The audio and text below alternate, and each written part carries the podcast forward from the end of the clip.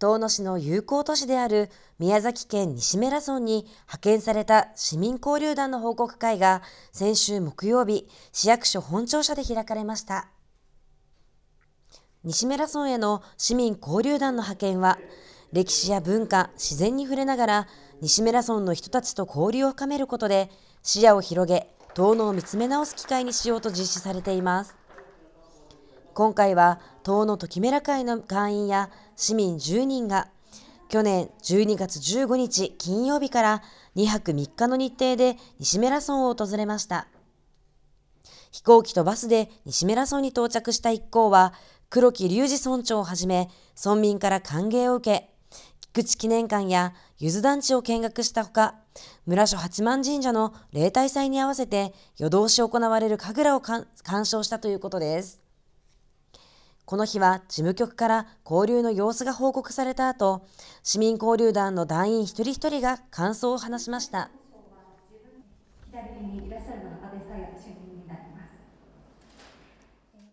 えー、私あの西村村の夜神楽鑑賞は3回目になりましたけれども、えー、今回も体力的に夜通しの鑑賞にはならず、えー、中抜けしてしまいました。祭りごと最上訓などには、えー、準備に時間と労力が大変必要となります。特にあの少ない、えー、人口の中では村民の全面的な協力がないとなかなかできえないのではないかなということを感じました。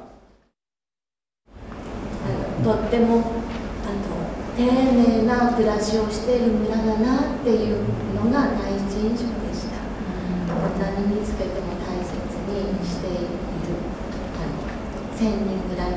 人口なのでみんなあの地域の方々がみんなお知り合いだっていう感じ。感想の中には人口がおよそ1000人という中で柚子やジビエの加工など6時化が進められていることに驚いた遠野でもできることがあるのではと意見も上がっていました。報告会に出席した多田市長は、西村村の人たちが丁寧な暮らしをしていたという感想が印象に残った。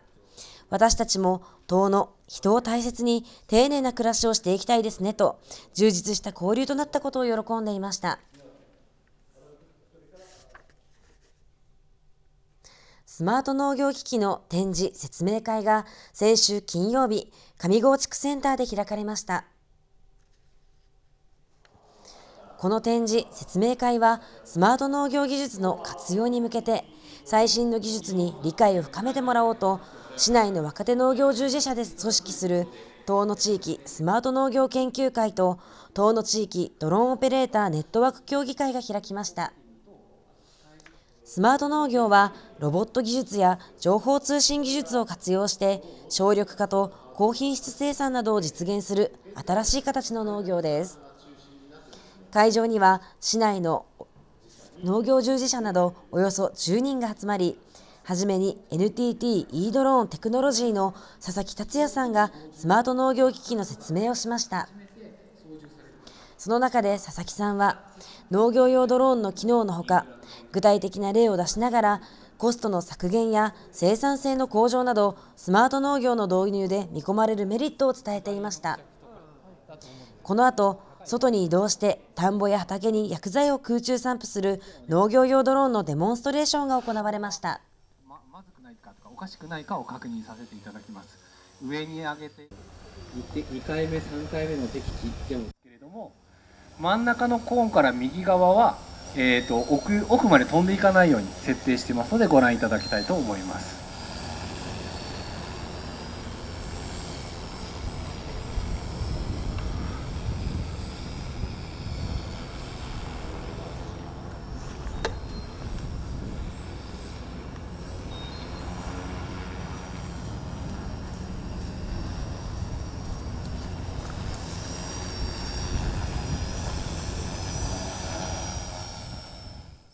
参加者たちは実際にサンプル散布する様子を見て、その利便性を実感している様子でした。えーと、自分の住んでいる集落で、えーえーと、田んぼの、えー、作付けなどをしていて、えーと、農薬散布などを行ってまして、えーと、去年からあのドローンでの農薬散布を行いましてで今回あのまた新しい機体が導入されるということでそれの、えー、と見学に来ました。えー、とやっぱりあの機体の性能も高くなってまして、えーと、これからその農薬散布作業をするにあたってかなりあの時間とか労力があのかなりあの低減されてですねあのよりやりやすくなるのではないかなと思ってます。なお主催した遠野地域スマート農業研究会と遠野地域ドローンオペレーターネットワーク協議会ではスマート農業技術の普及に向けて今後も説明会を開催していくとしています。子ども本の森遠野で豆まきごっこが行われた様子が届きましたのでお伝えします。先月27日土曜日に行われた豆まきごっこには市内外から28人の未就学児親子が参加しました。この日は初めに子ども本の森遠野の子どもスタッフ3人による「鬼は外」と「お面です」の2冊の絵本の読み聞かせが行われた後みんなで鬼のお面を作りました。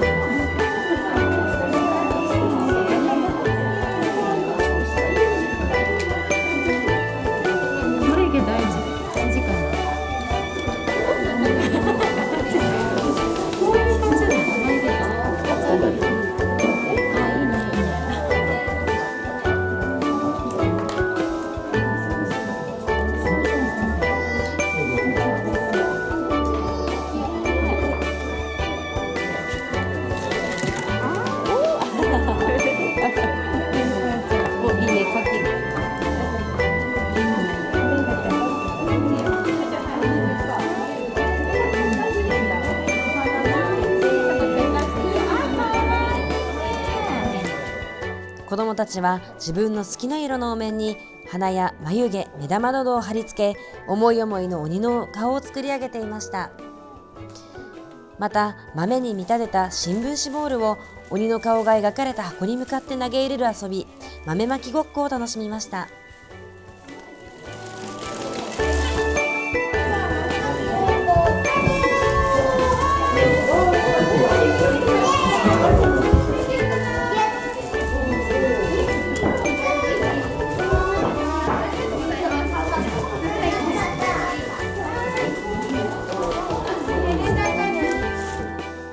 そして子どもたちが楽しそうに遊んでいると突然緑鬼が登場子どもたちは母親にしがみついたり柱の陰に隠れたりしていましたが悪さをしない優しい鬼だと分かると一緒に豆まきや歌を歌って和やかに過ごしていました。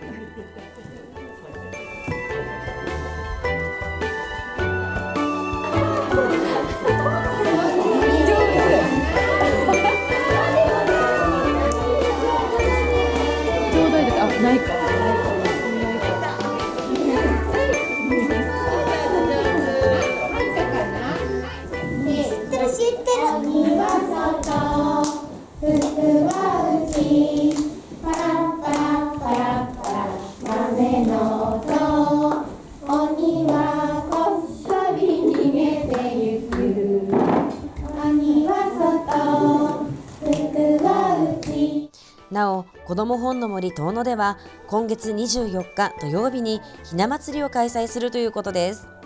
問い合わせは子ども本の森遠野までお願いします。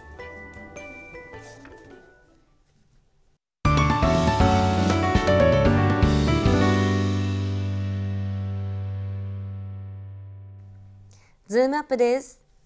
今日は川柳にズームアップ、川柳を読むをお送りします。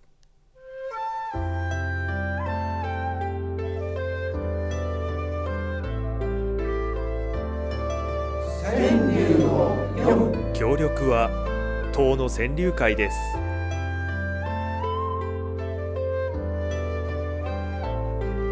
今月のお題は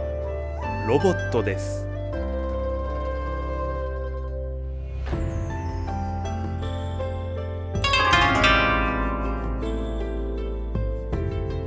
加藤博康さんの作品ロボットの電池なくなり動かない。ロボットの電池なくなり動かない。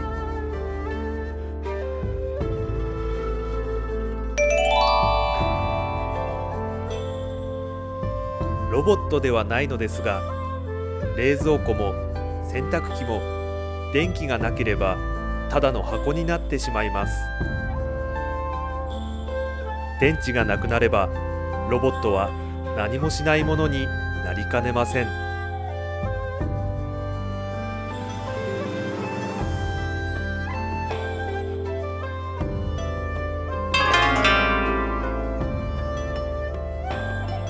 多田照子さんの作品。ロボットに人手不足を助けられロボットに人手不足を助けられ。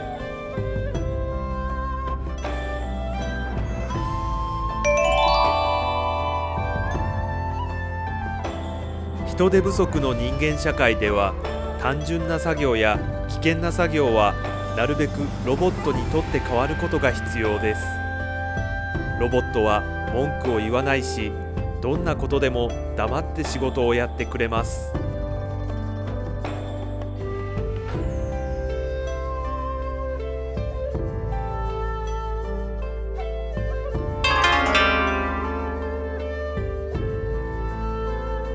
菊池烈さんの作品。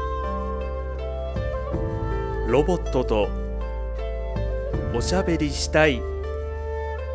独り者ロボットとおしゃべりしたい。独り者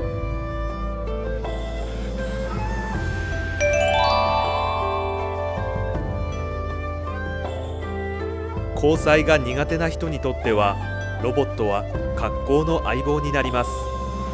設定さえ上手にしておけば反抗をしたり文句を言うこともありません。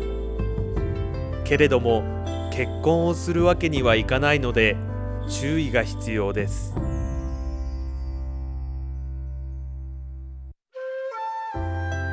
テレビをご覧の皆さんも一緒に川柳を読んでみませんか？興味のある方は遠野川柳会事務局までお願いします。次回もお楽しみに。